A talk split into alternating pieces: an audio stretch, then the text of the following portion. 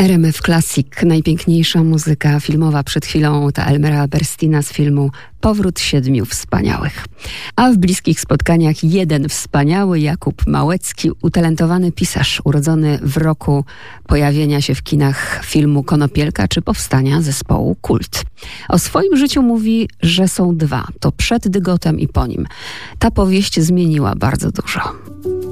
To znaczy, wiesz co, ja w ogóle jak sobie myślę o swoim życiu, to miałem takie okresy, że najpierw byłem tym właśnie podnoszącym ciężary chłopakiem w dresie, e, który był ogolony na łyso, ważył 100 kg i myślał tylko o tym, że e, dzisiaj na przysiad postara się wziąć tyle czy tyle. Jakby naprawdę te moje myśli nie wybiegały nigdzie poza tą sferę taką sportową.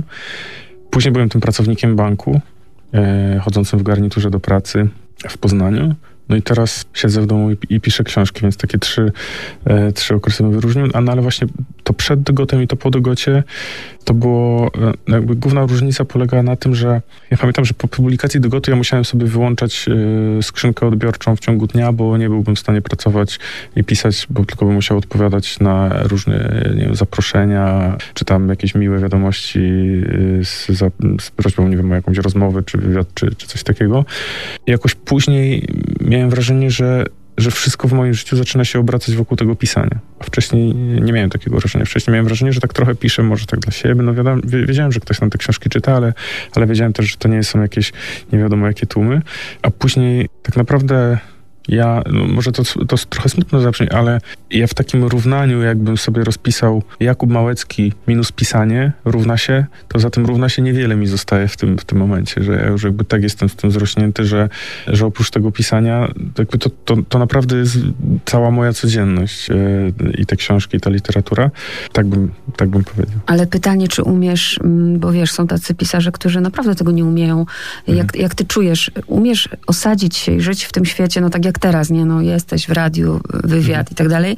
E, czy, czy ty żyjesz tak jak bohater twojej książki, Krystian, w tych światach równoległych? Ja w ogóle nie mam takiej świadomości, że na przykład ludzie, nie wiem, czytają moje książki, że no, na przykład, nie wiem, że fragment mojej książki jest w podręczniku, czy, czy nie wiem, że za chwilę wychodzi moja trzecia książka w Niemczech i tak dalej. Ja w ogóle na co dzień kompletnie o tym nie myślę. Ja się zastanawiam, czy, czy już muszę z psem iść na spacer, czy mi się udało coś e, dobrego napisać dzisiaj, czy tam co sobie zjem do kawy, ale w ogóle się nie zastanawiam nad rzeczami wokół mojego pisania. Jakoś nie, to nie jest tak, że świadomie podjąłem taką decyzję, ale się z tego cieszę, że mi to w ogóle nie zaprząta umysłu. Ja nie, nie śledzę żadnych recenzji, wiesz, jakby nie interesuję się, nie, nie, nie bywam na żadnych bankietach jakichś tam literackich, nic takiego e, jakby w moim życiu nie jest obecne. I z całego pisania na, naprawdę najbardziej lubię pisanie. Po prostu ta praca jest dla mnie czymś fajnym, a nie to, co się dzieje później wokół tego. W bliskich spotkaniach RMF Classic Jakub Małecki. Do rozmowy wracamy za kilka minut. Teraz Moody Blues i piosenka, która znalazła się na ścieżce filmu Ostatnia rodzina. Nights in White Satin.